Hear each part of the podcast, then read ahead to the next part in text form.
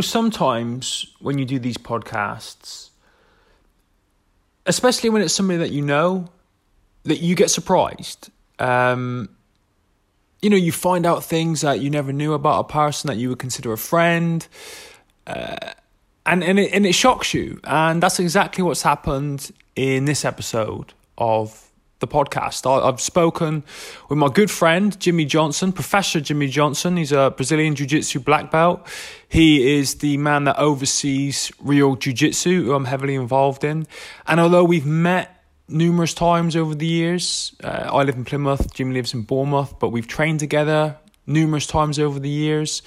Uh, we are friends, but I didn't know Jimmy's entire backstory until now. And it is a very inspiring, harrowing, and motivational story. So I, I really wanted to share this with you guys as, as quickly as I possibly could because it's an extremely good example of how you can come from the most um, I don't know what the word is. I'm going to say detrimental. It's not detrimental. The the harshest background and upbringing, and make a massive, massive success of yourself. And not only make a massive success of yourself, but make a massive success of yourself doing something that you love doing. It, it's an incredible story, and it blew me away. And I'm very, very excited to share this with you. So, guys, sit back, strap yourself in, and may I introduce you, please, to my good friend, Professor Jimmy Johnson. Just a little bit of an introduction, then, guys. We've got Jimmy Johnson tonight, um, the uh, black belt jiu jitsu head instructor of Reorg, gym owner, uh, world champion. Uh, the list the list goes on. So, uh, Jimmy, I'm going to hand it over to you, mate. If you can sort of just give us um, a little bit of background about yourself, um, where you're from, what you do. Take us a little bit. You know, we've already got some points that we've discussed. So, if you want to delve, delve into those a little bit, that'd be cool as well. Guys, thanks for having me on. Good to see you both again. Um, yeah, so um, this is my first podcast. I've been asked before to do them, but this is this is my first one, so uh, yeah, you might have to keep me on track. uh, but um, yeah, so um, I'm kind of like a I'm a council estate kid uh, from from Birmingham, with a from a big family, but the, we're a separated family. Um, we were all put into foster, sort of foster homes and foster care when we were kids, um, and uh, it was it was tough. We had on a really tough estate. Um, the same as a lot of people in in uh, in the cities. It was just a basic. I mean, I think it's a pretty normal inner city life. And when I talk to people about it, they might think it might sound a bit extreme, but it it was pretty common back then, to be honest. My, my dad was in and out of jail. Um, my mother was kind of never there, so we were kind of you know a load of kids kind of trying to look after ourselves, and then we would get put into foster care, then we'd get brought back, and then we'd go into homes, and then we'd come back. It was it was crazy for a lot of years, you know. Um, so yeah, so that was pretty much my my uh, my youth up until um, up until the age of sort of uh, fourteen and fifteen, really. Yeah, that sounds um, you know, like it's a that's a fairly tough upbringing, mate. Did you were you scattered around the country in the foster homes, or were you always in the same sort of area? All over, um, right the way up into the Scottish Highlands. Like Boz is up in, in Oban at the minute, and like whenever I talk to Boz, it's always a nice. So I've got really nice memories of Oban when I was fostered there as a kid. It was probably the, the nicest home that I was in. Yeah. So uh, yeah, from from the south coast to the Scottish Highlands, we kind of would put yeah. anywhere that would have us really. Yeah, I think like we we were speaking about um, this with Kieran, one of our guys last week about um, you know how important family is to young developing adults in sports and stuff like that. And you know not to have that kind of security behind you that many kids do it kind of does actually put you at a disadvantage in life you know? And the fact that you've moved on and done what you've done is that you know it's pretty pretty amazing really mate. Well yeah i mean we see it all the time and you know you, with the with the kids in the gym that the ones that excel are the ones with a support network there for them you know, the moms and dads that will drive the length and breadth of the country to take them to competitions and, and to pay for them to go to the Pan Ams and all that stuff. It's very expensive. It takes a lot of uh, lot of time and resources, and the, and the parents that put the time in are generally the ones that have the successful kids, you know. So yeah, um, when I was uh, when I was I, the, I because I was from the background that I was, like I would fight a lot, and um, when I was when I was about 15 or 16, I there was no more homes that would have me. I kind of got kicked out of all of the homes, but it was not because I was a nightmare, because it was just a different time. I'm 47 now, so this was a long time ago, and things were very different from the way that they are now. And we all fought back then. You know, it was you had to fight to survive in these homes and stuff. So, but the problem is, like, I would get kicked out of a lot, and then uh, eventually they wouldn't place me anywhere. So, so at, at that age, I, w- I was living on the streets of Birmingham for some time in like public toilets and train stations and undergrounds and stuff. So, um, so I didn't have a support network and I didn't have a family network, and so I'm very proud that I've achieved what I've achieved. But I, am never, I'm not the sort of guy that sort of stands back and looks, oh, look what you've achieved from this. I'm, I'm not that guy at all, and I, I keep getting told that I should stand back and give myself a pat on the back sometimes, but there's always the next thing for me. There's always something else to do, so I don't stop. I just keep driving forward. Yeah, I like that, mate. That's um, yeah, like you say, sometimes you know it's nice to be. I think for me, nice to be told by others that you're doing really well. Like you, sometimes mm. I'm, I'm like you. I just want to do the next thing, the next good thing, and keep rolling mm. forward. Mm. I, I'm the same as that. I can really relate to that. But, but go back to what you said just now about the ones that succeed. You know, the people that succeed are the ones with that support network. I think, in a way, what you just said, that that's a key trait of people that succeed as well sometimes to their detriment, right? Because you do, you achieve, you achieve, you achieve, you achieve. And sometimes you achieve these incredible things and you never stop to just like sit with yourself and go, actually, I'm pretty proud of myself for that. You're just like, wait, what's next? And you do, and people around you start reining you in and going, are you not going to just take five minutes to acknowledge that you've just done this? And you're like, yeah, yeah, no, it's great, but we've got another mountain to conquer now. You yeah, know, yeah, It's not a, I don't. It's not a I want to prove myself to the world thing. It just seems like a natural thing. I think of just you know yeah. being humble. It was great. I worked hard for it. I'm really glad, but you know, there's lots more to do. I think that is, you know, I read a lot of books and listen to a lot of other podcasts of um of quite famous and influential people, and 99.9% of them all say the same thing. You know, they get these these great wins, and then they're straight on to the next one. You know, yeah. more time to celebrate, straight on to the next thing. Mm. Yeah, if if I have a good competition and I've got like a week to go and I've performed really well, then I'll maybe allow myself a tiramisu and then I'm straight back on. You know, I'm straight back on to the to, to, to getting ready for the following week. But yeah, I think I think you have to have a balance. I think a lot with some parents they can drive too hard, and I think there has to be that balance. Kids have got to be allowed to be kids. You know, they've got to have that because their their mental well-being and their and their confidence is all going to come from that family unit, you know. And if if they, I think they've got to have that love and that care and that time just to be children, and they can then really um, depend upon their parents and not just be, you know, if your dad is only your your coach, for example, um, I think that's a, a, real shame. I think you missed out on a great opportunity to have a fantastic relationship and loads of great experiences. So I try to tell the parents, you know, your kid's good and he will achieve great things, but you must let him be a kid you hmm. know, and some kids now in the UK, wow, man, the level is phenomenal. It's incredible, and they're just getting much, much better and better every every year that comes along this new batch. But um, you've still got to allow them to be children um, because they'll burn out. They'll burn out. The life's about balance. I mean, if you look at um, a lot of athletes that are just pure, pure winners, like Michael Schumacher and uh, who was the who was the cyclist, uh, the one that got done for Peds, what's his name? Armstrong man, I mean, it was all about winning. There was no balance at all. I think you, I think having that balance is important, you know. So you're going to have some nice family time and enjoy time with your kids, and and then and then when you you know if you're an athlete, you go and do your business. You get to get to work. Once your work's done, you enjoy your life, and but you've got to have a life. I think.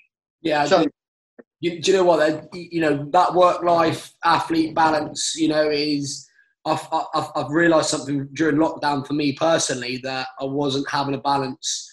It was always one one side of the balance, and and every now and again I'd just be burnt out. I'd be ill for a week, wouldn't train because I was trying to train and fit that into my very limited time that I had with my family because all I did was work and concentrate on the business and, and things like that. And, and, now I've taken a step back a little bit. It, it kind of like yeah, you've got to have that balance, and especially for for kids, you can't force feed them no. to, to, do things, you know.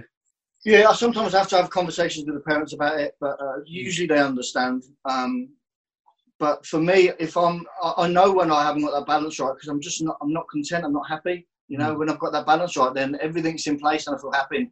Everything else around me just falls into place if I've got that balance right. So I think it's really important that uh, you enjoy your time with your kids, enjoy your time with your family, enjoy your home time. When I come home, I'm just so relaxed. You know, I love, I love being at home. I love getting up in the morning and doing a school run and spending time in the garden with the kids. It's, it's, it's just awesome. You know, it's, I'm so happy here at, at home. And I think if, uh, I think the key to success is, you know, having that having that balance right. Yeah, no, I agree. Um, yeah, no, I totally agree, mate. So you were you cutting back. So we've gone off a little bit off topic there. So we're cutting back to 15 years old. You're on the streets of Birmingham. At, at what age and when did you start? When did you find BJJ? Was that still later on in life, or? Uh, well, I was I started doing karate from a very young age and the kickboxing. Yeah. And uh, one time I was in uh, our kickboxing gym, and there was a guy that used to train kickboxing with us, uh, and he went off and he did to do some grappling. I can't remember what grappling it was, but it was. Uh, so we didn't see him for about six or seven months, and then he came back, and he wasn't a very good kickboxer, to be perfectly honest. Hmm. but um, he came back after doing some grappling, and for for some reason the instructor uh, had the hump with him, and I don't know whether it's because he thought he was trying to sort of peddle his grappling or whatever. And so the, the instructor said, "Show me, then show me what you've got." And uh, he he kicked the instructor's ass after just seven months of grappling experience. Um, and I don't know what it was. It might have been judo or something. But um, I was fairly young, and I, you know, I wasn't in a position to ask too many questions. But that was kind of my first experience of seeing grappling. But BJJ was um, was like in 1990, 1991, I think there was. Do you remember when? Uh, well, you know, as old as me, but the when the IRA were bombing London um, back in '91, um, I was working in South in North London, Golders Green, and um, you could hear the bombs from my workplace. I was working in this restaurant, um, and we had a we had a pot washer who was like half Brazilian, half Italian, and um, one night there was like an old cardboard box outside the restaurant, and so we couldn't go in there because it was all cordoned off with the bomb squad and stuff. And I was going to go home, and this kid Nicky said to me, "Let's go back to my place and um, wait for an hour. If we come back and see if we can, we won't lose the night's wages." And I got into his house, and there was there was no mats. There was no there was no furniture on the, on the, in the living room. You know, there was just mats on the floor. And I thought it was some weird like sex thing trying to trying to bring me into. I was very dubious, and then and then um, he explained to me what it was he was doing, and he just had a few friends over to do BJJ. That was back in 1991, but of course at that time there was there was nowhere to train, and so I would train with Nicky in the afternoons and uh, trying to get as much knowledge off him as I could. And then he went back to um, back to Italy, and um, I was uh, I've done some judo then because I found some judo. Up north, are much luckier because they have like catches, catch can, and wrestling clubs and stuff. But down south, we didn't really have very much. And even like back then, even Pancrase wasn't around at that time. So um, we, uh, I kind of went back to kickboxing and boxing and uh, done some karate. Um, yeah, and then uh, I didn't find it again until I was 31. Wow. So yeah, big, big, uh, big gap but um, my first experience was very early on before the UFC, and like when I was, uh, uh, uh you know, watching UFC two, for me was the was the one when I saw um, Royce. But more importantly, actually, I think Remco was kind of my biggest inspiration. Although he was a much bigger guy, he was still very technical, and um, I loved how humble he was and how respectful he was. Mm-hmm. And he kind of epitomized everything in the martial arts. I think like Royce was great. Don't get me wrong; it was awesome, you know. Um, but uh, Remco was my favourite, and uh, I'm fortunate enough that we're good good friends today. And uh, I was talking to him just just today actually. But um, he he uh, he was my inspiration really to start fighting MMA. Yeah, that's awesome. So I'm just trying to think. I'm trying to put myself in your shoes here.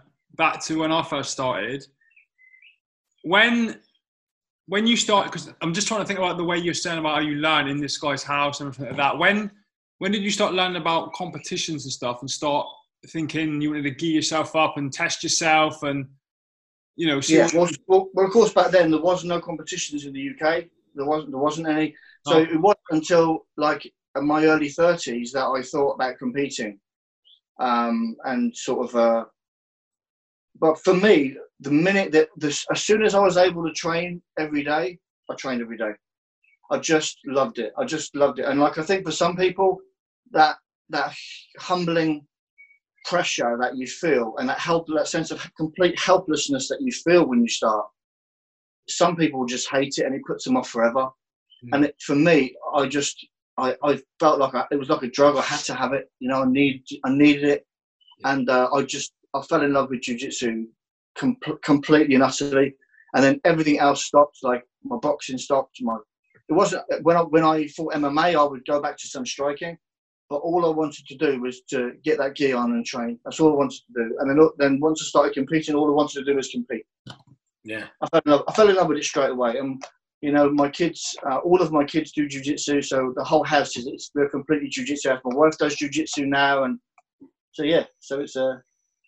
Uh, I was like I was completely hooked right from the very start, and I, I still, I still feel today, uh, as hooked as I was back then. I'm still as much in awe of it as I was back then, and I still feel as useless as I did back then. You know, I feel like every single day, and I feel like I need to improve an area of my game, and uh, I'm constantly working on improvements, um, micro improvements, big improvements, different types of guards, the way I approach certain situations, and I, I'm constantly trying to to to learn more, and it, it you know, I was always very greedy with my jiu-jitsu. I just wanted it all now, and I kind of learned it doesn't work like that. You know, you drip for jiu-jitsu um, to a degree. You you know, you can be responsible for your own development to a, uh, to a large degree, um, but we you know we learn at the pace of the rest of the class mostly. And I just wanted it so much quicker. So when I wasn't when I wasn't training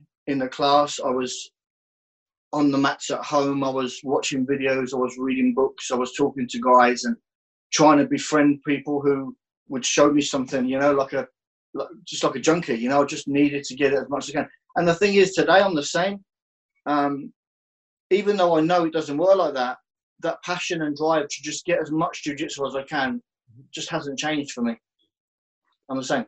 And it's amazing. It's amazing that you, you know, it's a fantastic sport that it's been able to keep your um, love for it ignited that whole time. Because naturally with sports and high level competitions stuff like that you have peaks and troughs and people fall out of love with it a little bit and they step away. But the fact that you've still got that love for it just goes to show what kind of sport it is uh, for those people that are thinking about getting into it you know take it from one yeah it's, you know. it's, it's amazing it's amazing and i think one of the great things about competition now is like you've got the masters so when you don't compete as an adult anymore, you can compete as like an over 30s and an over 40s, and and it, keeps that competitive drive alive. Yeah, you know, like regardless of how hard I train, I'm not going to be able to keep up with the pace of a of a like a 25 year old black belt. That's not going to happen for me now uh, at a high level competition.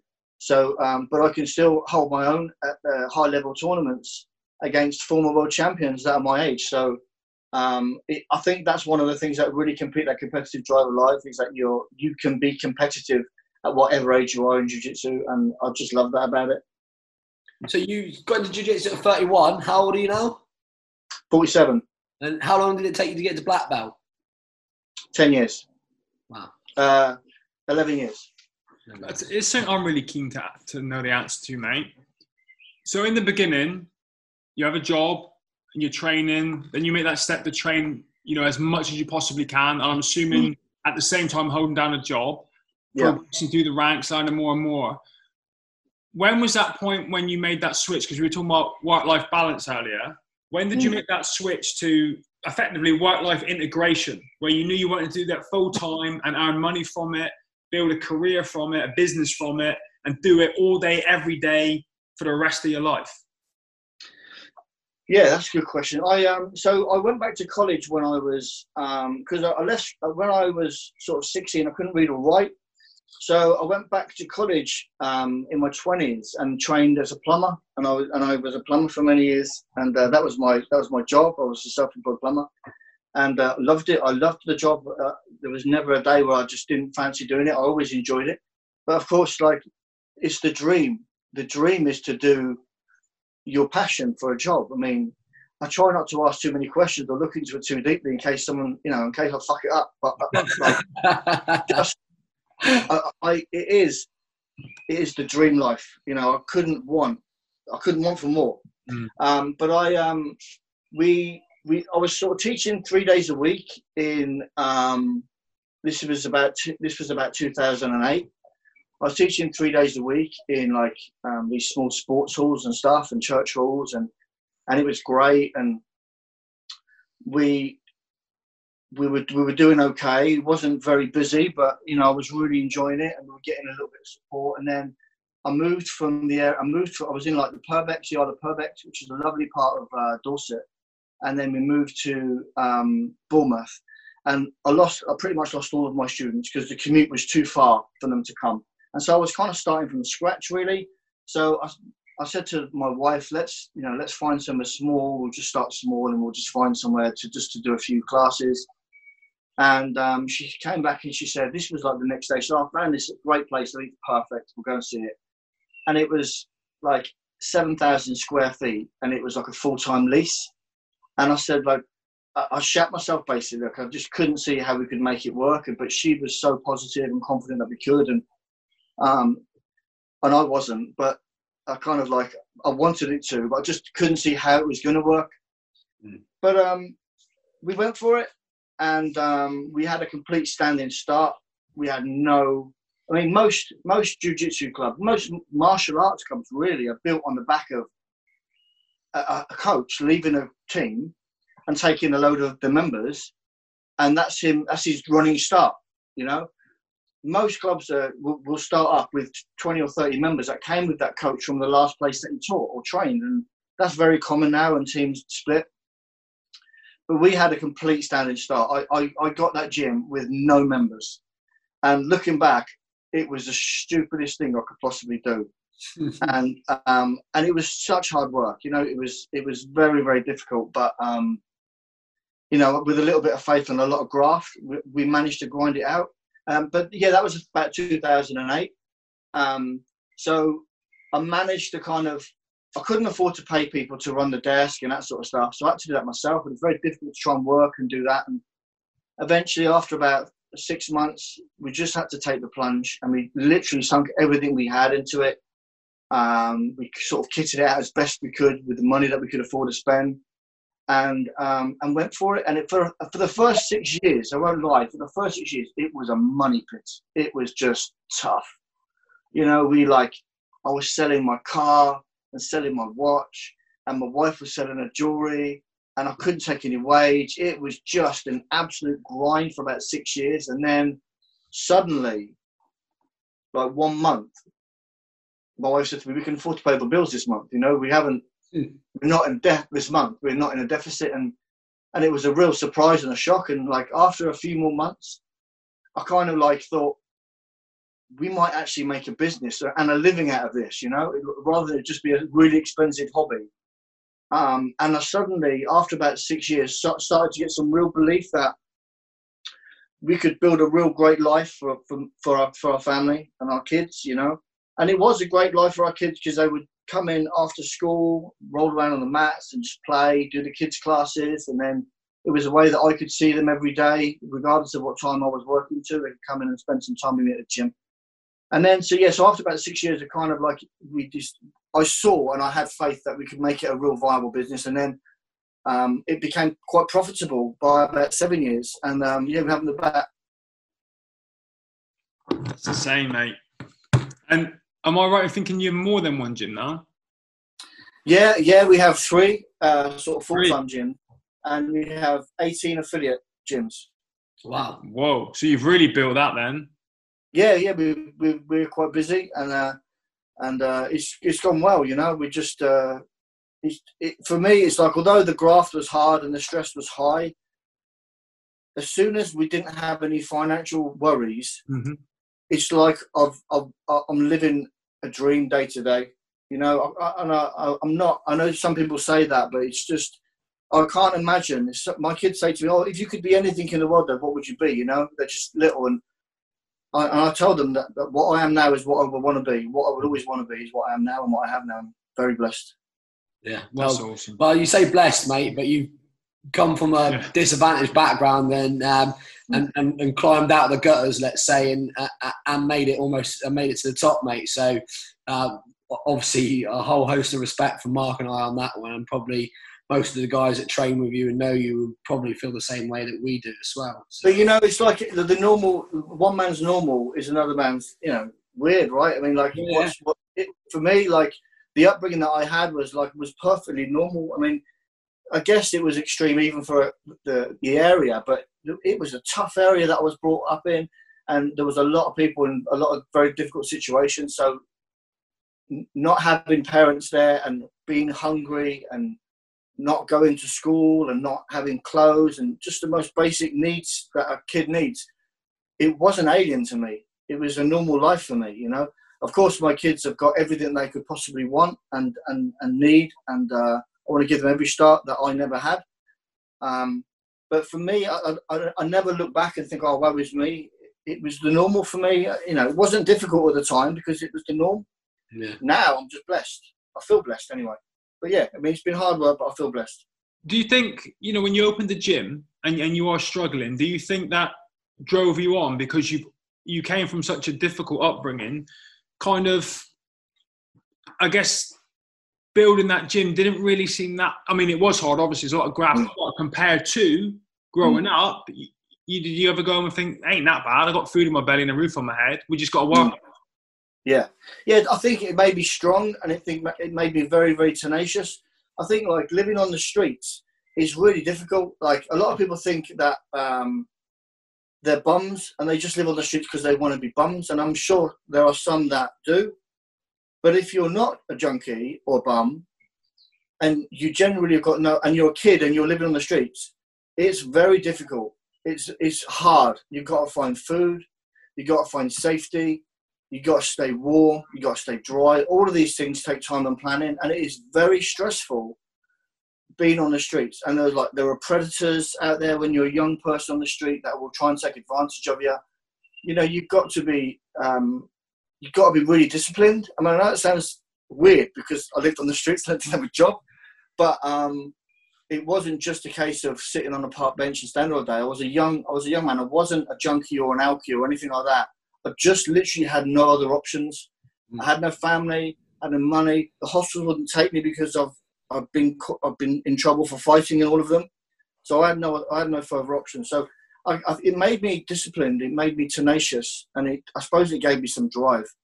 But the problem is, like, you can't magic money. You know, you can magic effort, and you can you can force work ethic and effort and, and time but you can't create money out of nothing. So it was still incredibly stressful because you just didn't have the money. That was the hard thing.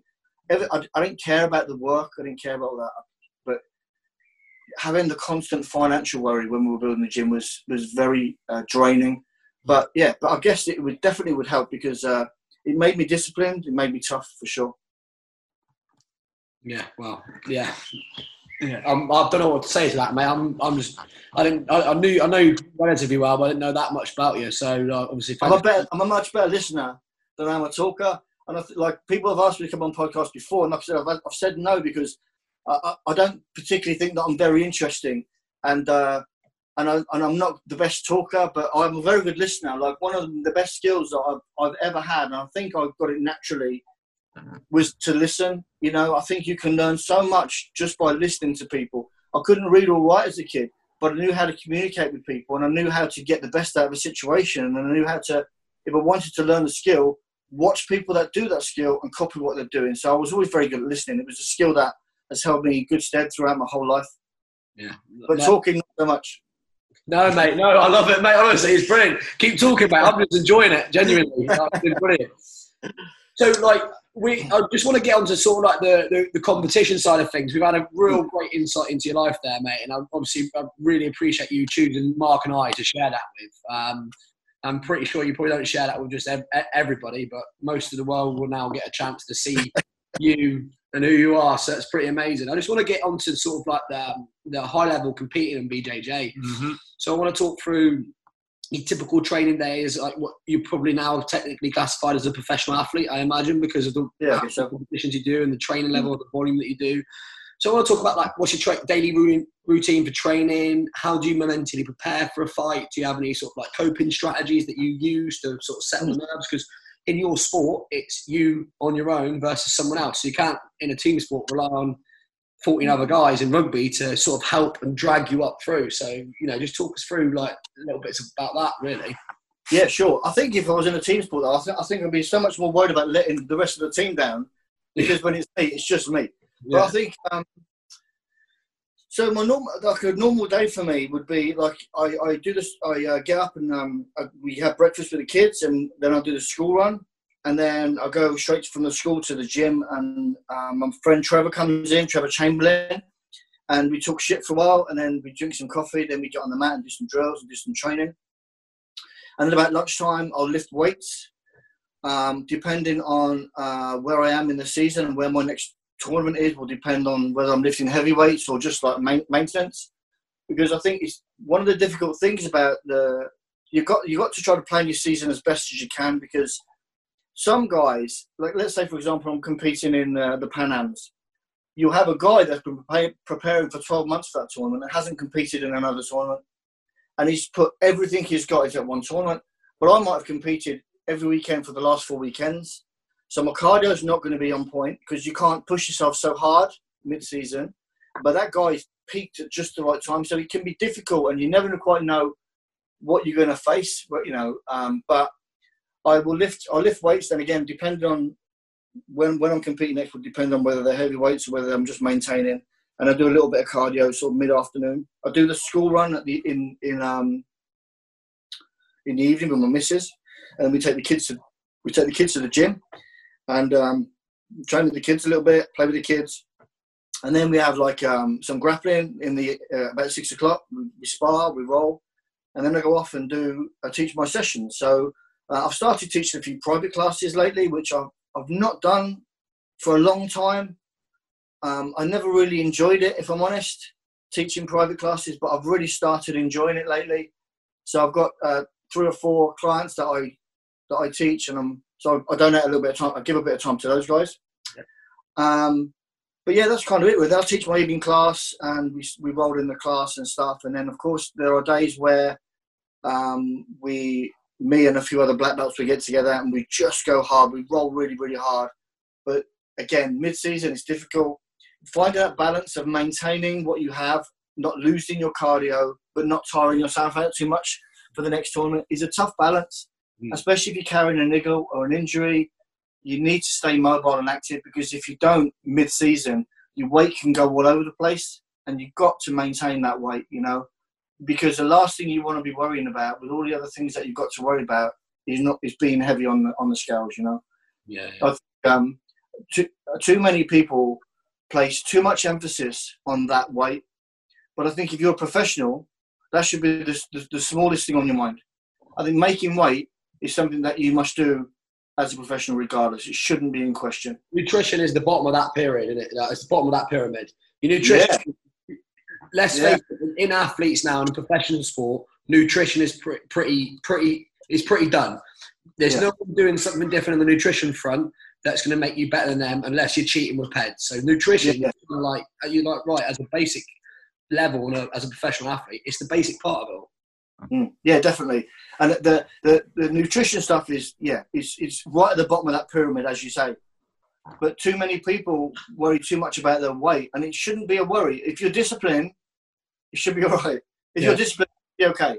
Yeah, So yeah, so I am. But again, depending on whether you're, I'm carrying a, a little bit of an injury, and I was carrying a knee injury, and I had to have surgery mid-season. yeah, it- I found it difficult to kind of like. Uh, I found it difficult to, to, to train too hard because I had to focus a bit more on maintaining the weight um, and not aggravating my knee. So there's so many things to consider. But like, if at the moment I feel great, I've got no injuries. Um, I could. I uh, it's Monday today. I, I'm on, I'm on weight. I could compete on the weekend if, if I needed to. You know, I could make weight comfortably the weekend. So I'm on weight. I feel great. I've got no injuries. I, I just, I'm absolutely chomping at the bit to get back out there and compete. Um, so really, the nutrition and the weight side, really get you get into a rhythm and a routine. It's pretty straightforward. Um, the you, but you've got to be steady. You've got to listen to your body. You got to know. Um, you got to know what your weight is every day. You got to know um, if you can work around your injuries, whether I'm maintaining, whether I'm driving, depending on competing the week coming or the weekend after will depend on how hard I push myself because I've got a little bit like a little bit extra rest time. Um, as far as like mentally prepared, I think I'm a bit different to a lot of people because um, we had like a, we were talking to this lady the other day who's like a, a sports therapist, a hypnotherapist, you know. Yeah. And she was talking about some techniques to some of our students, and it was some of the stuff she was saying was very interesting, and a lot of it I've used naturally over the years. That has been beneficial to me. On the day of the tournament, I don't feel too nervous. I feel pretty pretty good, and I think if you've trained properly and trained well, um, your confidence is going to be high. You know, if you feel ready, you're probably ready. You're gonna, you know, you know if you trained, you know that if you've you've watched EastEnders and you probably could have made train if you didn't. That you probably not going to feel great on comp day. Um, so no, so I, I'm quite I'm quite disciplined with my training. I will I will make sure that I'm, I'm on the mat when I'm supposed to be on the mat. I don't miss sessions. I don't miss rounds. I try to do all of the things I should do. So I generally feel pretty confident on fight day um, and excited. I really want to. When I walk into the arena and the smell and the noise and the testosterone and I love it. I mean, I really, really love it. The like when you go to the big tournaments like the Worlds and the Pans and the Euros and stuff, it's just it's an incredible experience. And once you've done it, like at the minute I come off the mat in the Euros, I've, I was like, I've got to start preparing for next year. You know, I just loved it. And um, so yeah, so for me, fight days is really enjoyable. I really love the fight. I really enjoy it. I just want to not let myself down doing anything stupid. I had like, I've been, I had like I got guillotined when I was a brown belt by by rushing in. You know, I made a stupid mistake and I rushed in, and uh, it still keeps me awake at night. But we again, we learn from our experiences, right? So as long as I don't um, do anything stupid and I can implement my game, I'm confident that I'm going to have a good result, and I feel great. I love it. I lo- even mat side when I most of the people have stood there shitting themselves I have I feel like I'm on fire. Uh, I feel electric. I love it. Um, for me, the difficult period is the two or three days before, if I'm abroad. Like when I was at, in fact, my best, I think probably my best performance of the season was at the New York Open. And actually, when I, after I spoke to you about my glycogen levels, and I think I felt really confident on the day because I, I just felt really strong. That was that was a big. We, um, we did a little bit of training together, didn't we? We, we spoke yeah. about carbohydrates, and mm. you, you were showing me your average day diet, and yeah. you know, carbs aren't your enemy; they're actually your friend. And like you say, yeah. maintaining weight, you've increased the carbs, so your energy levels are just yeah, like you say, through the roof. And that's um that's a big thing when I'm you know you know 150 grams a day for healthy brain function of carbohydrates. Mm. Yeah, I know. I felt great mentally, physically. I felt good. I felt strong. I felt powerful. I felt I loved it. I, that, I, that, was a big that was a big turning point actually. Although I, I done quite well in the season so far up until then, I think that was a turning point that really focusing on like simple thing like carbohydrates. I wasn't taking enough carbohydrates, and so taking more was a big turning point. Um, but going back to the New York Open, I think the two or three days before that in New York was really tough for me, and I always struggle two or three days before, and I don't know whether it's because I don't think it's because I don't want to embarrass myself in front of my students. And of course, this is something that I think holds a lot of black belts back from competing because they don't want to get humbled in front of their students, which I think is a shame because I think there's huge benefits to competing. It, it, it improves your game in so many ways, and it really improves you as a coach because you've got all of that extra experience that you can pass on to your students and, and carry them through these difficult times, like in the, the physical and mental struggles throughout that throughout that competition, because competition could last, you know, a, long time, like 11, 12 matches in a day. You know, it, it can be tough, and you're, you you've got to really help your students sometimes get through those experiences. And having all that extra experience, I think, is really beneficial. But you know, you know, a lot of a lot of guys don't. I I, I do compete. I enjoy competing. I think everyone, if they can, should. Um, but I think um, it wasn't because of that. It wasn't because I know my students, and I think if if someone, if I'm that worried about my students not respecting me if I lose, then i have got the wrong students, you know, or they've got the wrong coach. Um, I think like having the respect of my peers is, is, is important to me because obviously I've got huge respect for the pioneers of jiu-jitsu and when you go to these big tournaments, they're all there. They're all there watching. And I think for me, I just want to put in a good performance. You know, I want to put in a good performance. So, like for those three days before, I phone home a lot. I try to relax a lot. I try to keep my heart rate down. I find myself visualizing a lot, and but it's usually in a positive way. But uh, visualization is great if you can just make sure you keep your heart rate down because sometimes you just get you can find yourself exhausted after ten minutes of it. Um, and so um, I walked fifty thousand steps a day in, in New York every day, just pacing the pound in the pavements just to keep busy and stay active. And uh, doing some rowing and stuff just to make sure I was on weight. Um, but yeah, I mean, I, I think uh, I, I have some kind of like uh, I have a few key words that I use to, to when I, I, talk to myself and I kind of try to meditate a little bit. Very mild meditation. I'm not. I've never been big into anything like that, but just to try to relax myself and and and and just give myself a bit of a talking to. Um, I try to convince myself that I've done everything that I could. I've prepared in the best way that I know. Um, and you're going to be out, you're going to go out there and you're going to do what you're going to do, and it's going to be what it's going to be. But and, and the following day, everything's going to be fine. Hmm. Um, but I, I battle with it a little bit two or three days before, which is kind of like the opposite. Usually, people are really confident two or three days before, and on the day they're crapping it. So it's like the opposite for me, and I don't know why, but I am going to try and work on it because sometimes I think it can be a little bit tiring, and you can find yourself feeling a little bit heavy, you know, and a little bit leggy on the day. But now I feel um, on the actual day, I love it. I love the noise and the the the crowd and all my friends there and seeing the people I only see at tournaments and we talk and we know we're gonna um, fight, but we you know it's just I love it, mate. I just love it. I love everything about it. I really do. How did you get on in New York? I won it. Nice, nice. so it works then. The system works. Well, you know, I think um, I it gave me a lot more confidence to to draw to, to drive the pace, to push the pace, because I felt that power. Sometimes when you feel a bit leggy, you just get you know you can get into the mindset, do what you do. If he makes a mistake, punish him. But I was forcing the mistakes in New York, and I submitted all of my opponents, and um, I was uh, I was jumping up and down in, in the bullpen. I must have looked quite intimidating. Well, that, that's not why I, was, why I was doing it. I just felt great, and it was the first the first tournament of the season that I really focused on getting my carbs right, and that's again thanks to Ben giving me that great advice, and it, it made a huge difference and a huge impact. And I was eating like chocolate chip cookies and all the stuff that I'm not allowed to eat in between matches, so I was just feeling I was feeling great.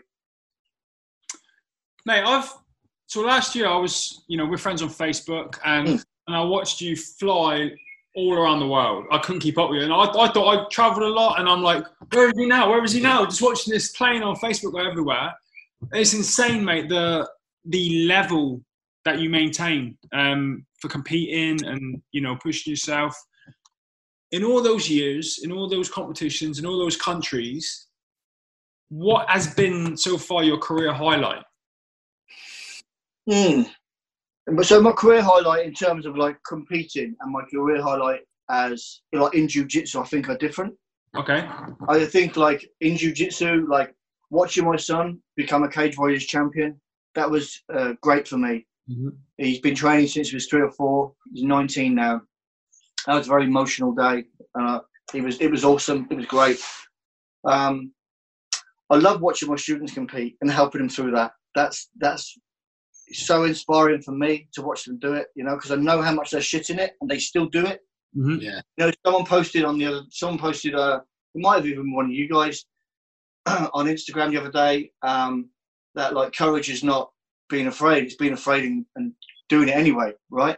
Yeah. And I think uh, the guys that just I know are struggling mentally to, to deal with that and they do it it's so inspiring so that i get so much out of watching my students compete i love it um, i think uh, in terms of competition um, competing for the for RMBJJ for the first time was really good. I really loved that. We had a great experience. Me, Ruben, Dowdy, Jim Bob, um, Jay, and a few of the other guys um, went out to Paris and competed in the in the in the NAGA European Championships in 2017 that was a great trip. Uh, and you can imagine what it was like. It was awesome. It's not like a regular uh, training trip, but it was uh, we made great memories. And we've still got the Facebook group, uh, the WhatsApp group going from that, that day that we created it in Paris.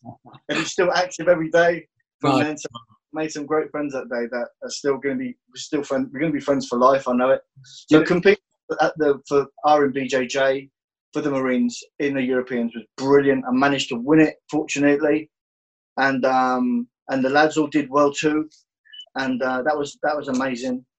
I think um, my best performance was New York, mm-hmm. um, New York Open, and whenever I think of New York, I always think of you, Ben, because of that great advice you gave me. Yeah. Because um, that kind of it made a big change for me. Um, I won. I went out to Atlanta in 2000. And, I was a brown belt, and competing in the brown and black combined. And um, 2013, I think, and I fought three divisions. I fought middleweight, ultra heavy because there was an ultra heavy that didn't have an opponent. He was 288 pound. Wow. And I fought heavy. Right. And I took triple gold that day after like 13 matches or 14 matches so that was uh, for me that was a great day and i i, I remember like i'm not um i'm usually quite uh, calm and i'm quite reserved usually i really i really enjoyed that and i really enjoyed the night you know what i mean i, I went to town on it i loved it and uh and had a great time there in, in atlanta and uh i'm looking forward to going back there but it's um that was a great experience for me because it kind of like it showed me for the first time where i'm at you know competing against a, a high level guys and where I'm at, and that that was that was a great experience. So that was good. But yeah, I've had some real good experiences. You know, probably my best performance was was New York. Europeans this year, 2020, was fantastic. Again, the experience was awesome. The atmosphere was phenomenal. Um, I had a tough division this year. There was like the world number one was in my division. The world number three was in my division. It was tough and um, I lost out in the semis to the to world number one. We had a good, really good match, but I beat some top guys. So again, for me, it's about having a good performance. I don't fear losing at all. Yeah. I don't want to lose. I want to win. But like, if I can come away and have a good performance and lose, that I'm happy with that. I can, I can, I'll phone home and my wife will know that I'm, com- I'm content with what's happened. You know, I would have learned something, or maybe um, you know, I've improved in some way in that match, and I'll take that from it. I'll take the positives from it. If I've had a great tear up with someone, but I've lost out, then I'm I'm satisfied with that. Um, so yeah, so the Europeans was a good experience for me. I love that as well. Mexico City was awesome. Um, I managed to take double gold there, but like for me, the city was awesome. I really enjoyed the place. Yeah. Some place you go to, it's like really easy to, to keep on weight because the food's so shit. go there, New York. If you, like, if you go to Manila Open, right, some of the shit they eat there is just you just wouldn't feed it to your dog. And I love I love the Philippines. I've spent like over a year there. I love I love it. I've trained a lot in the Philippines, um, but the food's just awful. So it's really easy to make weight. When you go somewhere like Mexico, where the food everywhere you go, the food's just phenomenal. It's it's tough. But I had a great experience there. I loved the city, loved the place, loved the people. I heard loads of bad stuff about it, so I was a bit worried. But actually, I had a great experience there. I loved it. Oh, Moscow was good as well because there's this there's this Chechenian guy.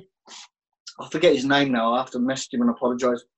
And like we'd already fought twice that season, and I, I knew that he was going to get to the final. He was tough, mate. He's like he was made of stone, and we had a really tough battle in our first match and he beat me, and we had a really really tough battle in my in our second match and I beat him, and I was I wanted to fight him again, and I, and if I did, I knew it was going to be tough, you know. So um, and I, I managed to fight him in the final, and I managed to beat him, and we had an absolute war, you know. Uh, so that was great, and my wife came with me to, to Moscow as well, so that was awesome. We had a really nice little trip, and um, and I and I really enjoyed getting the better of him again.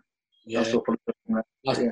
two two one now. Couple couple of points I want to go back to are because you've given us your career some career highlights, which is obviously absolutely incredible because you haven't got one, you've got more than a dozen, which is just goes. Stuff no, I'm not about stuff that I, you know, I, I I feel want like go back to like your experiences as a coaches and how you kind of like how you almost feel the you know when your guys are competing and you feel as proud and as excited for them as they're about to compete as you do about to Mm. compete. And we've said this I don't know how many times and how many podcasts we've sort of reiterated this point and it's hang around with those people that are happy for you when you're Mm. doing something. Like, do you know what I mean? When you're about to step in that cage, or you know, you're about to step in that into your first BJJ match, when your coach is behind you and he's he's excited as you are and as happy for you as you are for yourself. That's the you know that's the kind of people that Mark and I always say that we, we kind of hang around with, and it's just an amazing quality in a human to be able to Mm. be happy for someone else doing something well. Because too many people in this world are jealous of you Yeah. because you've done better than them because they ain't willing to put the work in or, or, or something like that. So Mm. that for me, mate, is, is a trait from like obviously that's it's amazing that to hear that, and that was the first thing that you said before you even went into the fighting. So that's you know Yeah. something that I always think's um, a great trait in a human. Mhm. Um, the second point I wanted to go back to is um, we're talking about elite athletes, and you are an elite athlete. You're up there in the world. Um, we'll get on to where you are ranked at some point, I'm sure, in the future of this podcast. But I wanted to talk to you when you said you went, you got guillotines because you rushed in, and it eats you up inside. Now, Mm. I was talking. We were talking to Kieran last week, and he was saying about the the elite level guys that play international rugby. They've had a setback or something like that in their career that they can use and reserve. Do you ever like in the middle of a competition? Do you ever think back to that guillotine and just does it slow you down? Do you use that sort of like negative into a positive? That makes sense. Um, I I use it. Uh, I use it as a positive, like in training, and uh, like I'll I'll almost put myself there a lot to see just to see how just how much I can give. Yeah. You know, like Marcel talked about risk and reward. You know, how much can you risk for the reward, and is the the reward worth the risk? And you got to get that balance right. And sometimes you can't risk anything because you don't need to, or, you don't need to. Maybe you're up on points, and and uh, all I need to do is just see out the round, or maybe I'm down on points and with 30 seconds, I've got to risk everything. Yeah. But I play in those ranges of risk and reward. So I'll get guillotined in class, you know, several times um, because I'm over risking. And but we have to push ourselves to to see just what we've got and what we can take. So I use it as a positive from that perspective. Yeah. Um, I don't use it in the match because in the match I'm so focused on the here and now and what and what's going on. I have I've had like two, I would say two negative experiences in jujitsu, and uh, again the, there are positive experiences. The first one was my first ever match as a black belt. I really wasn't ready. I wasn't in shape. I was carrying a really bad knee injury. Um, but people, I I'd heard people say, "Just get it done. Just get it done." You know, your first one's going to be stressful. Get out of the way, and it'll be done. And I did. I just took a no time limit match. Um, and I got submitted in like two two and a half minutes or something, and I hated it. I hated it. I vowed from that moment I would never fight not in shape again. Yeah. Never.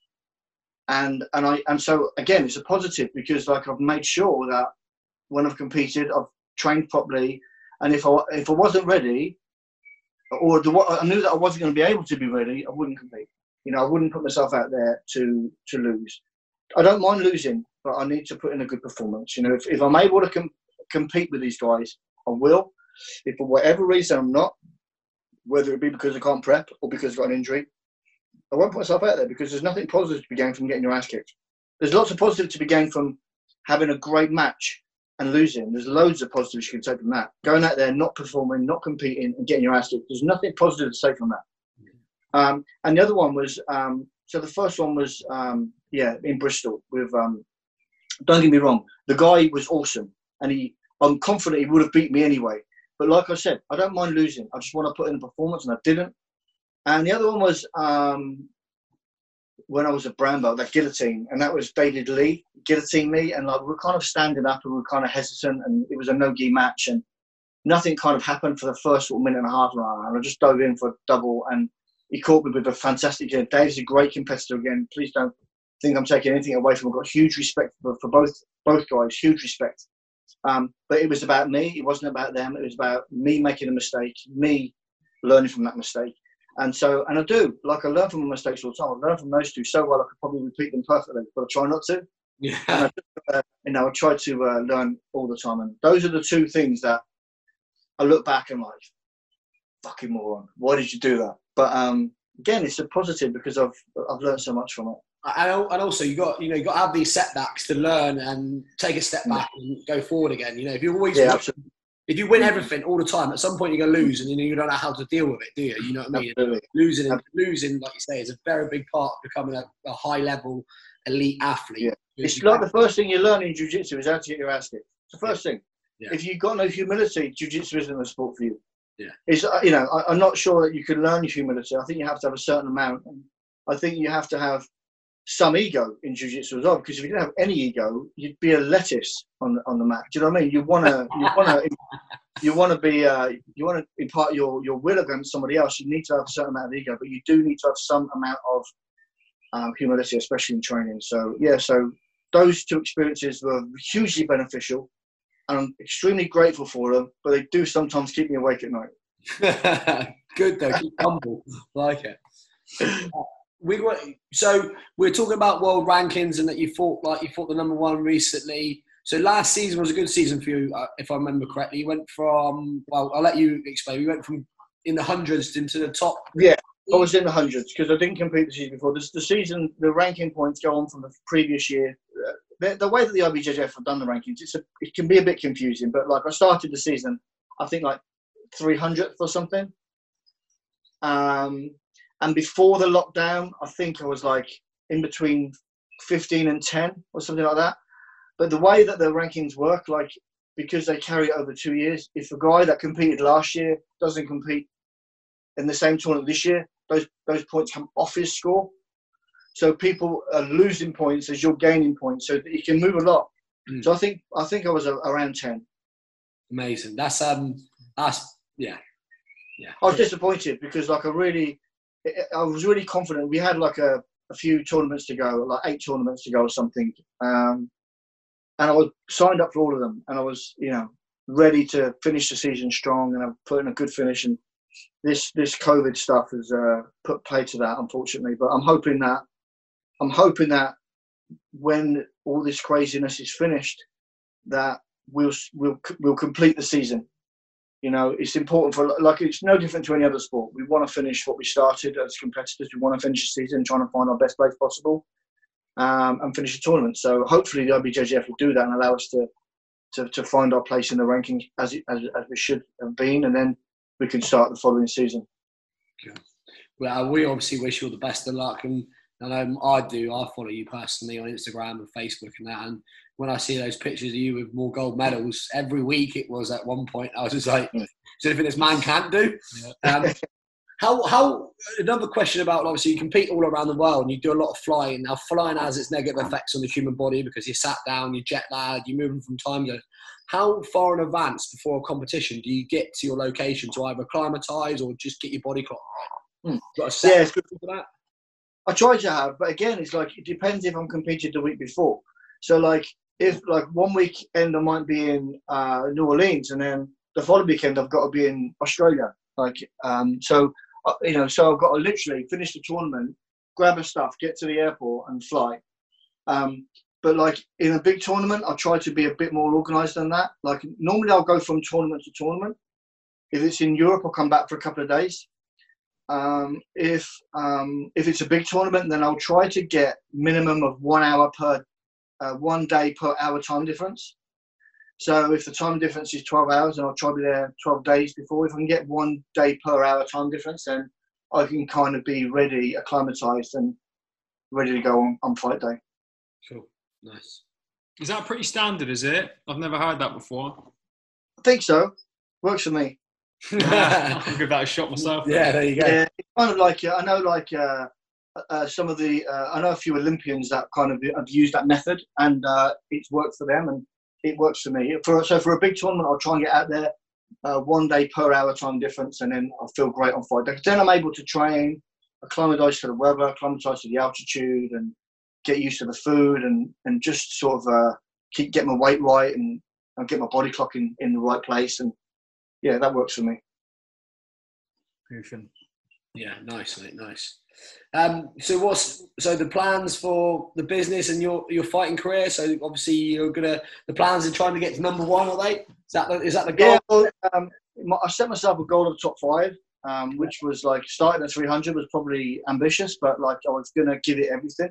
Yeah, I decided uh, I, was, I decided I would put everything that I could into the season. And I was unfortunate that I got that knee injury and I had to have surgery and I was like two months out in the middle of the season. I think were it not for that, I would have achieved my goal some time ago. Yeah. Um, I'm pretty confident I would have. Um, but I was, uh, I came back pretty quick. You know, I think I had my surgery in end of October and I was competing first weekend in December.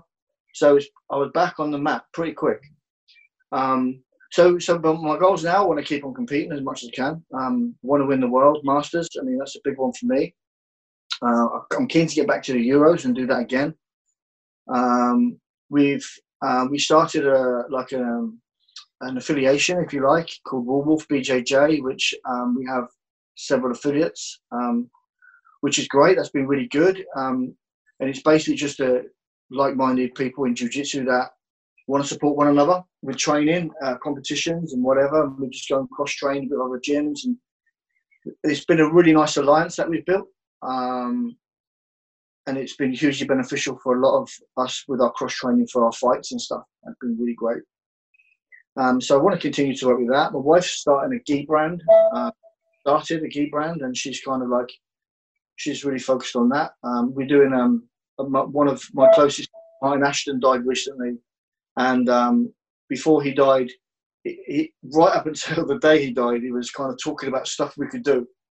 And um, he wanted, we, we were talking, uh, this was Martin's idea about an invitational and to have, to find the, the, the best teenager in the world. Um, and so we were going to have like a like a 10 kilo a 10 kilo weight limit like between for example 65 and 75 75 and 85, and, and an invitation of 16 kids, uh, sorry, in Europe, the best teenager in Europe. And uh, we found a sponsor to put up a load of money to to make it a, like a really nice, like I think it's like 1500 quid first prize and a sponsorship deal. All your competitions paid for the year, and it was some really nice prizes in there. And uh, so I'm gonna I'm gonna do that. I'm gonna do that as soon as I'm able to get back to the gym properly I'm going to get that underway because at the moment it's everything's hypothetical. Until people are back training, it's difficult to really make solid plans.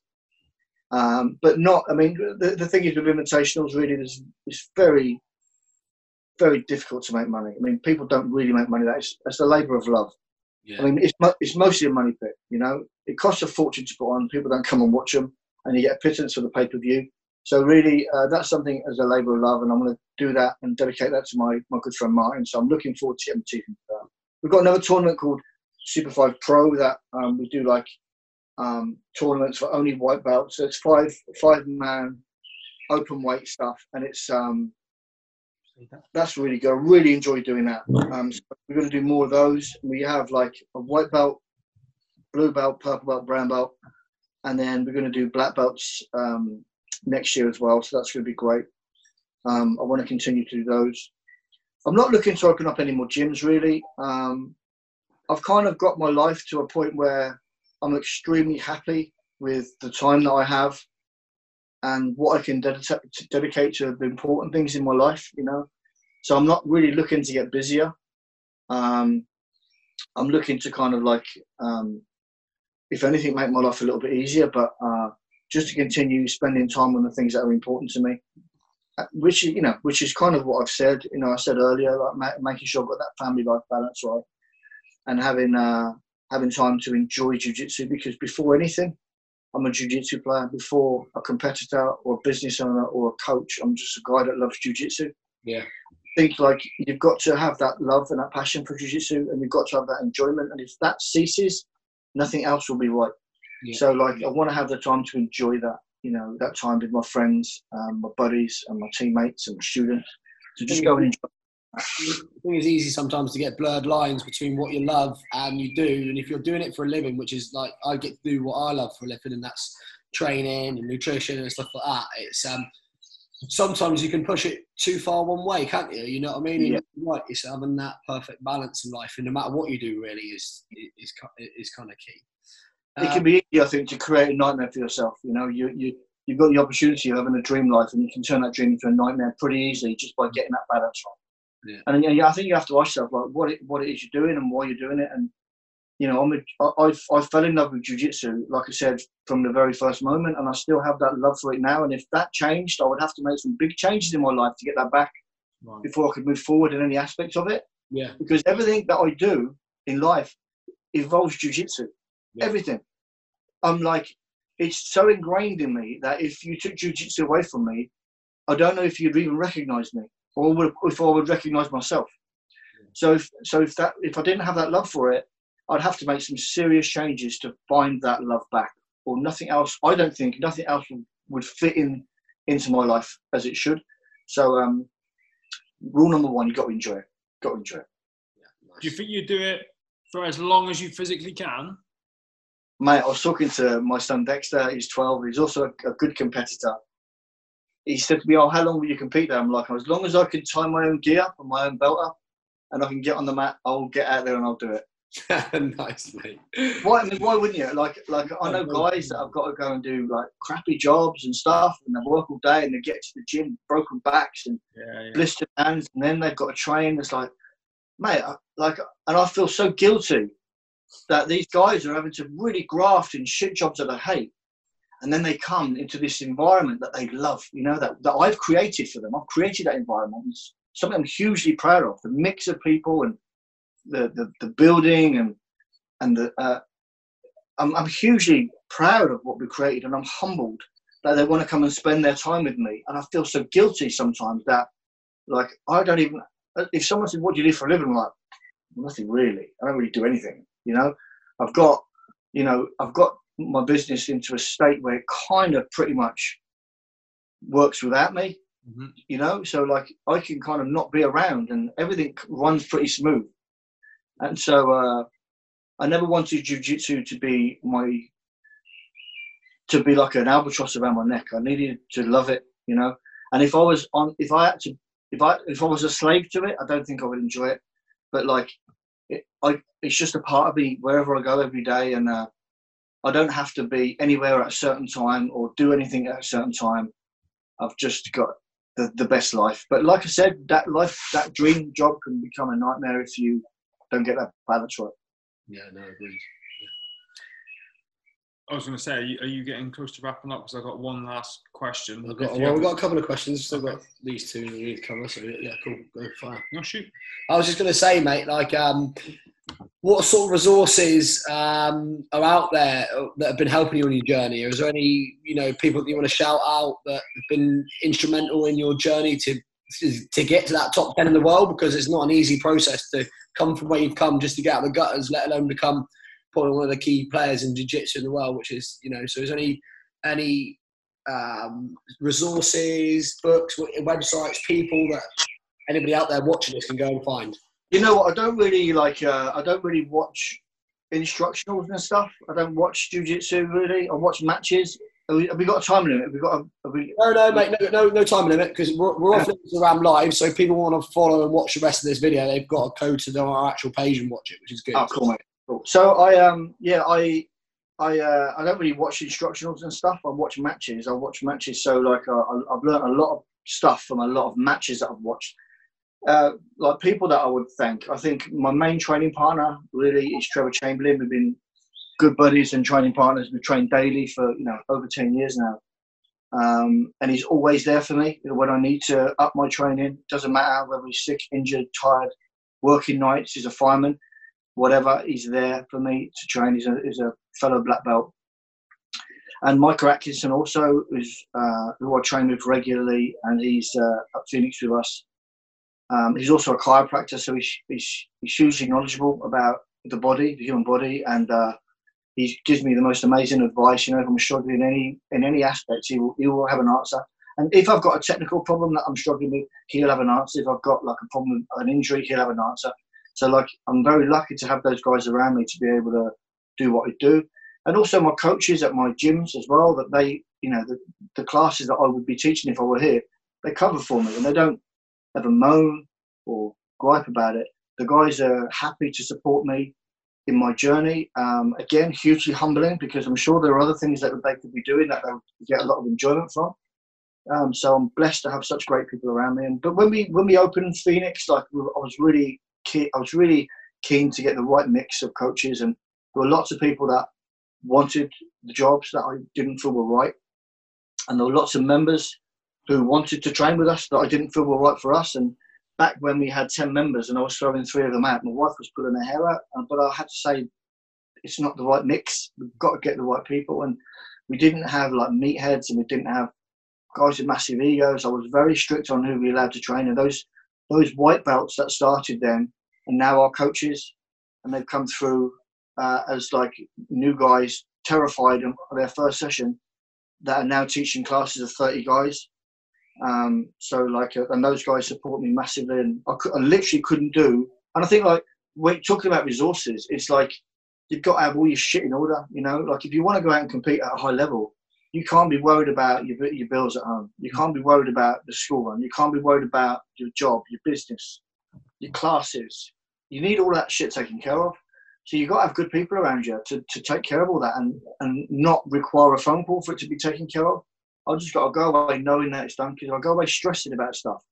It's going to eat into my mind. It's going to eat into my preparation. It's going to eat into my performance. So you need to, have, and I'm, I'm blessed to be surrounded by good people. These good people were once nervous white belts, and they're now coaches. You know that uh, that are taking care of my business for me while I'm out of the country. Amazing, yeah. Yeah, and that's what we, we talked about. That I think on every single episode of this podcast. And Everything, get, getting the right people around you is key. You know, get rid of the the, uh, the takers and the morale vampires. Get people that are on the same page as you, same values as you, same morals as you, same mission as you. You know, surround yourself with those people. Keep it tight, keep it small and tight, but Mm. you know, it's a quality nucleus of, of people around you. Yeah, I think I've changed a little bit. I was, I think I was a, a closed book for many years. I was very, very quiet. I'm very, very determined, and always looked like I was in a bad mood, but never was. Um, and I like, uh, I kind of like as I've got older, I've mellowed a little bit, and I kind of talk to more people. But you know, getting the right people around you, again, like anything in life, you have to make your mistakes. You know, you have to make mistakes. And like, I'm 47 now, and I think, I hope, I've made them all. But, but, but I'm blessed to have such great people around us. Our coaches and in our gyms are just awesome. Yeah, nice, mate. It's good to Nice. And it's important that they're creating the, they're continuing to create the environment that I set up in, the, in, in initially. And my aspirations for the gym must be their aspirations. You know, I have to feel that they're creating uh, an extension of what I what, what I want. Essentially, it's not just like me, but it's it's their interpretation of what I want, and it just has to be right for everyone. You know, ultimately, it pays my bills and it and it feeds my kids and stuff. So it's really really important that you know we we continue to grow. But like, it's really it's really interesting to watch the development of our team under our new coaches. It's it's great. It's they're still awesome. It's tight and they're still great competitors and stuff. It just there's the feelings sometimes are different, but always good. It's always positive. You know, if you get the right people around you, whatever they put in the mix it's going to be beneficial. I was just gonna, I don't know if this is for later on or whatever, but I'll ask anyway.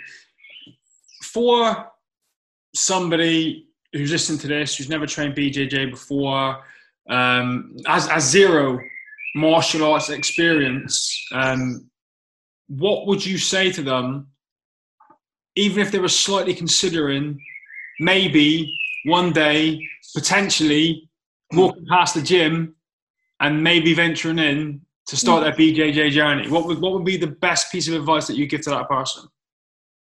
Well, certainly, uh, like obviously, I'm biased because I'm an advocate of jiu-jitsu, but I've done lots of other martial arts and I've fought in lots of different styles, um, but settled with jiu-jitsu ultimately because I believe it's uh, um, the best for, for so many for so many life skills and attributes. It's given like it gives you so much confidence. Mm.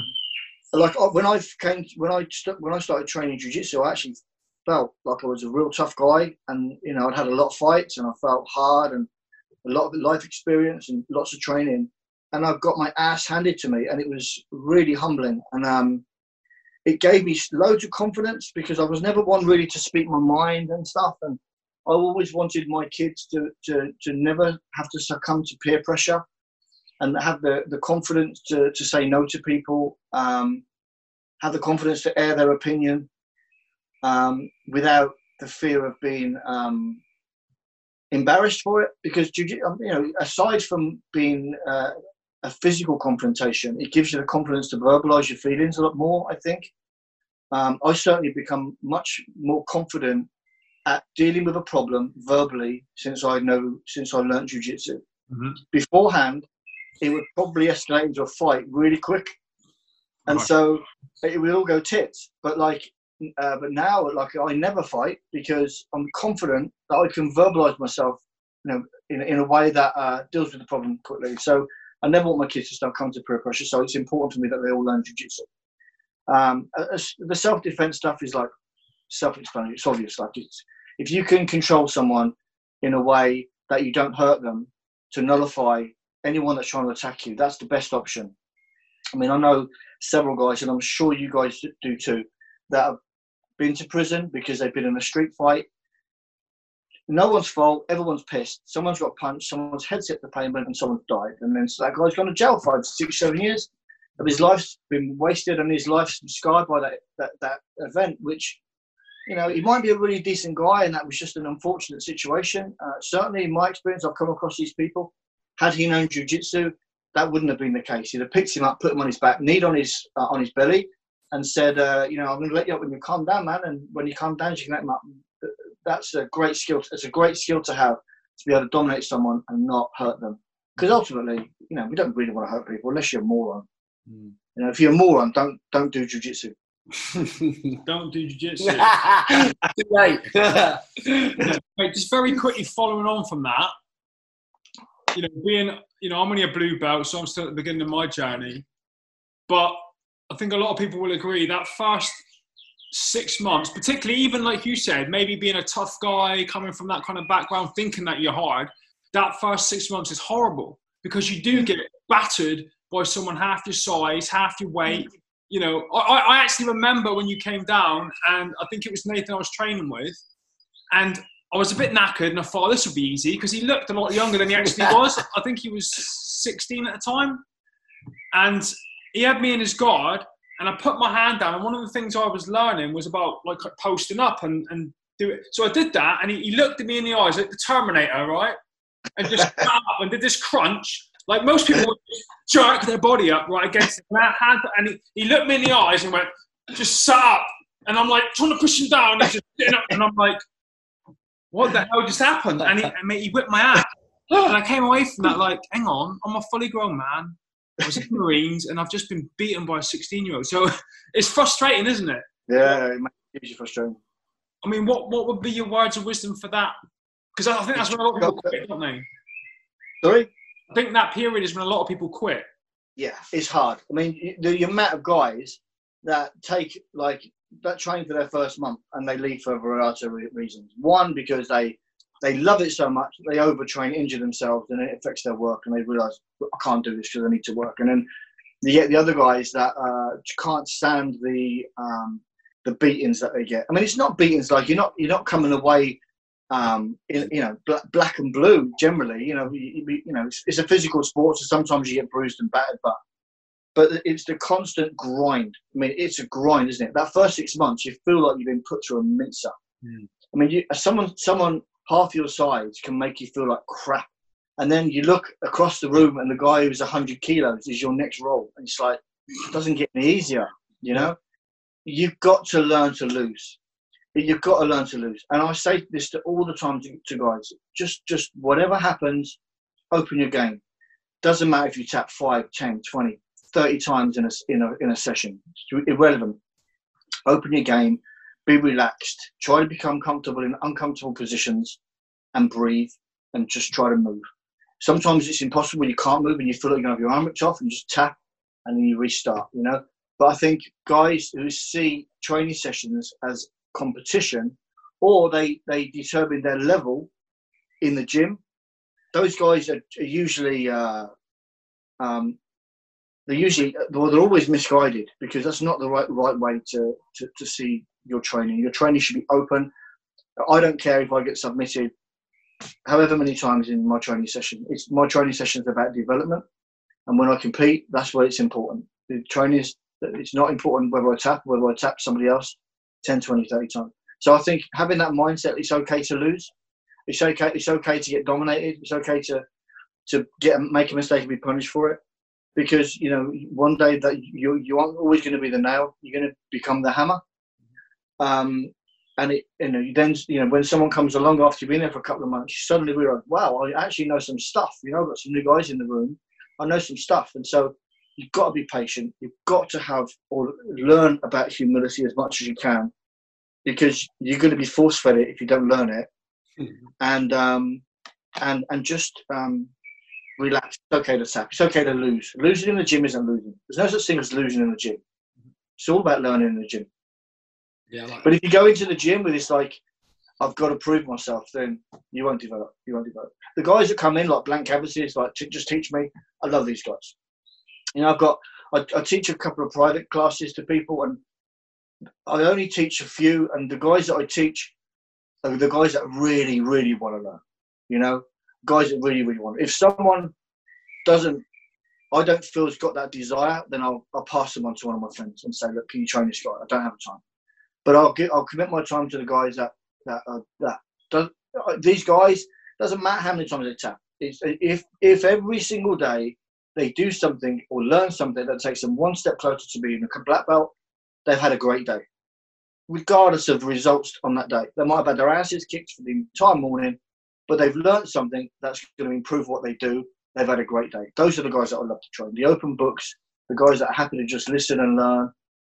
Um, I think the other thing that I would say is in in class with drip fed information at the same rate as all the other classes. It's like being a kid in school. You'll get you'll get one kid that gets straight A's in the same class as the, as the guy that's get, getting F's and G's, right? Because we all learn at different rates, and but usually usually that's not always natural. I mean, there are guys with natural attributes. Some guys are stronger, faster, younger, whatever. But we've all got the ability to learn to some degree. And I think one of the best pieces of advice that I ever had that that I would pass on would be to take responsibility for your training. You know, how quick I learn is up to me. Like I can, we can do an armbar in class. And I'm thinking, I really want to work on my back takes. I hope at some point in the next six months the coach starts to talk about back take, you're never gonna you're never gonna um, progress at a rate that's going to meet your needs, and you're never going to progress as a competitor working like that. You have to decide what you want to work on. Find someone that's going to help you with that. Like it might be someone in your class who's particularly good at it. You can say, "Man, can you do me a favor? Can you just help me out with this thing? Maybe 20 minutes after class or uh, before class one day." You can use resources like books and videos and whatever you can find uh, a jiu-jitsu fighter that you want to be like and you watch his matches you do what he does and make, don't make the mistakes that he's made um, and, and just take responsibility like if two guys of equal size and athletic ability go into a go into a club um, but one of them is really driving his uh, education as far as jiu-jitsu is concerned and the other one's just being drip fed information twice a week this guy's going to develop at such a rate they'll be almost unrecognizable in six months. Mm-hmm. You would think that they were different belt levels. It can be huge. So the, one of the best pieces of advice I would give is is definitely take responsibility for your your um, your training. And the last thing I would say is find a club that's right for you. Find a coach that's right for you. We're not we don't all gel. We're not all the same. Um, some schools have different practices. Some are very more, much more traditional. Some are a bit more laid back, and um, you might not like the character attitude of the coach. You just might not be your cup of tea. And you, it's not a, like a prison sentence. You haven't got to fulfill your time there. If you go to a couple of classes you don't like it, try somewhere else. Try somewhere else. Try five, six, seven clubs. You might come back to the one that you liked. You, tried first of all, but try a few and make sure you get one that's a good fit for you.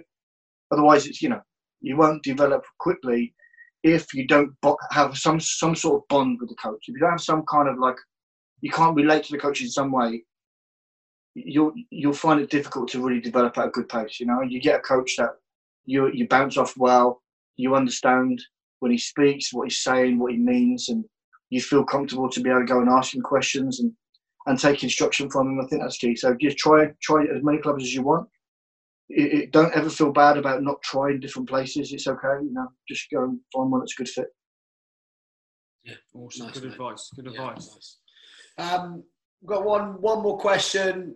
Okay. Uh, what your favourite fighter? You did mention again uh, at the beginning of this podcast, but if you can just sort of reiterate your favourite fighter for us again, um, it's a difficult one really because like um, I'm so indecisive. I'm, I'm the same in restaurants. Like which dessert should I have? I'll just have two.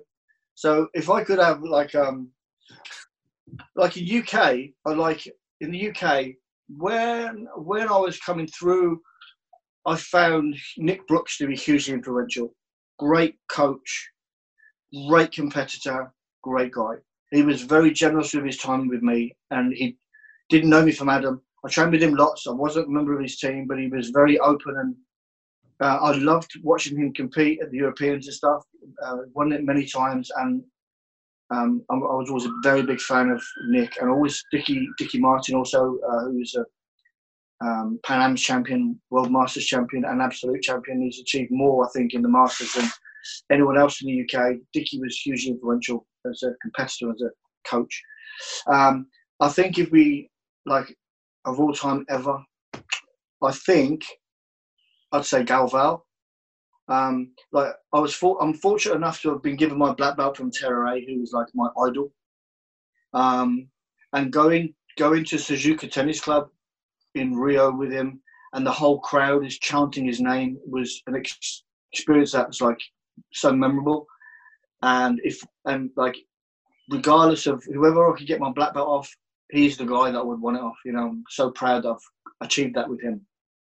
Um, I, I like Galvão, I think, because he's uh, he's everything he does, he does perfect. You know, he's his preparation is always perfect. He's he never lets himself down. You know, he's such a such a great competitor. The risk and reward we were talking about talking about earlier, you know, he's got that nailed. Mm-hmm. He's got that nailed. You know, he knows just how much he needs to risk. He does just what he needs to do, and then makes you work for the rest. You know, he'll get he'll get. He, always likes to finish. He likes to take the back, um, and he's uh, he's so inspirational. I'm, I'm again blessed to have um, toured with him. I toured with him a, a, few years ago, and learnt a lot from him. I've had him at my gym and trained with him in America, and spent a bit of time with him. I'm very grateful to have done that. So I think probably probably Galvão if I had to choose. I, hate choosing, but if I had to choose, and then like someone like Jeff Glover, who's like the opposite of Galvão, who's like Galvão's a winner. He's like a 100% winner. You know, he's an absolute winner. But Jeff Glover is about the art. He loves to be creative. He loves to try new stuff. He loves to just play. He can lose a match and come off with a bigger smile than he would have had had he won it if if, if he was creative. You know, so I really love that aspect. I'm not sure at the highest level how what, what that balance is between creativity and becoming the absolute best. Because if you wander off the perfect path too much, I think maybe you lose something a little bit. But I love watching Jeff and I love uh, listening to him talk and stuff. But if I had to choose, if you forced me to choose, you twist my arm, Galvão. Nice. Love it. Look, mate, we, we're going to finish up there. Um, I just want to say, uh, mate, it's been amazing. And I've literally probably been the best hour and 28 minutes I've had for a long time listening to you talk and um, sharing your experiences on coming from a broken family background to becoming the man that you are now, family man, fighter, businessman. Uh, yeah, I'm just, I'm in awe, mate, genuinely. Yeah, Right. thank. Great to see. It's um, it, well, we haven't spoken for a long time, mate. So it's, it's good to see you first of all, and secondly, mate, just to reiterate what Ben said, mate. Thank you for doing off being our first podcast that you've ever done. Yeah. um, and being so open and honest. And Bournemouth exclusive. Yeah, mate, honestly, it, it, brilliant, mate, genuinely. yeah, No, that's fun. Thanks. Um, it's been a pleasure and great to see you both again, and look forward to sharing a mat with you guys again soon. Yes, Mate, as soon it. as this lockdown's over, we'll see you back at Livingston for a bit of a real meet-up. That'll be lush. Awesome. Cheers, guys. Cheers, mate. Thank you very much, Jimmy. Cheers, Jimmy. Take it easy. Bye-bye. Damn. What a story. Um, like I said at the beginning, I, I didn't know Jimmy's whole backstory, but I'm sure you'll agree it's incredible. Coming from where he came from, you know, the struggles he had, the fights he had, the battles he had to get to where he is now, and to do the things that he does now. He literally travels the world now, training, competing, and uh, teaching jiu-jitsu and he's made a living of it. He's made a life for his family, and uh, he's just an incredibly inspiring person. Guys, thanks as always for your support with the podcast and with everything that I do. If you enjoyed this episode, please share it with anyone that you think could benefit from listening to it.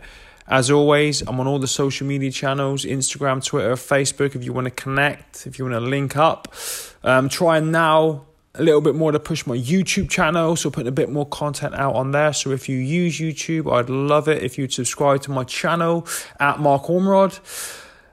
Until the next time, guys, thanks as always.